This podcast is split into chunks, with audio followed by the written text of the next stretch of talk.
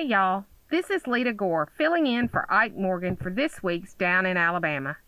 We have a lot going on, so let's jump right in. Despite some coronavirus restrictions lifting, the party isn't quite ready to restart in Alabama. As AL.com's John Sharp reported, while bars and taverns have been allowed to reopen, as long as they maintain social distancing, anything labeled a nightclub must remain closed. And bars that were hoping to go back to activities such as cornhole or pool will have to wait on those things too. But it made me wonder, what exactly constitutes a nightclub? According to Alabama Attorney General's office, a nightclub typically has a dance floor, and its main purpose is to socialize, consume alcohol, and dance. Since it would be almost impossible to enforce social distancing in those places, they're not allowed to reopen.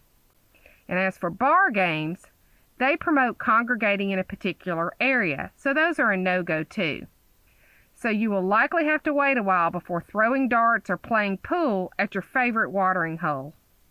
There is some good news for parents looking to find something, and by something we mean anything, for their kids to do this summer. 2 Alabama water parks have announced plans to reopen. Alabama Splash Adventure in Bessemer and Spring Valley Beach in Blountsville have set May 30th as reopening dates. Both parks have said they will increase cleaning procedures and health screenings for employees. Splash Adventures is even adding new shows to its lineup and will continue operations an extra week and a half into August to make up for the time lost in May. Decatur's Point Mallard Water Park hasn't announced plans for its facility, though, but its campgrounds and golf course remain open. Another coronavirus-related change, and this one's in North Alabama. Huntsville Hospital announced it would administer COVID-19 tests to people even if they're not showing any symptoms. The change coming later this week was made possible by the fast-growing availability of testing.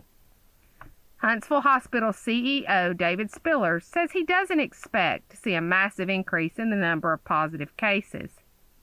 He said the hospital has been testing asymptomatic patients prior to the performing elective procedures and have only found one COVID positive test. Another change, the hospital will soon allow a family member or friend to accompany inpatients to their visits.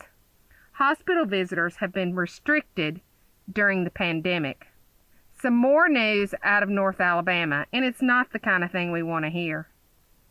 The U.S. Space and Rocket Center, Alabama's top-paid tourist attraction, announced Monday it had slashed one-third of its full-time employees. A little more than 100 of the museum's 280 full-time employees were let go, and the layoffs are permanent. The museum, as well as the center's Space Camp, has been closed since mid-March due to coronavirus. The closure came at an economically devastating time. The museum typically generates about 45% of its revenue from May through July, as visitors and campers fill the facility. Last year, the Rocket Center hosted about 44,000 people from around the world at Space Camp.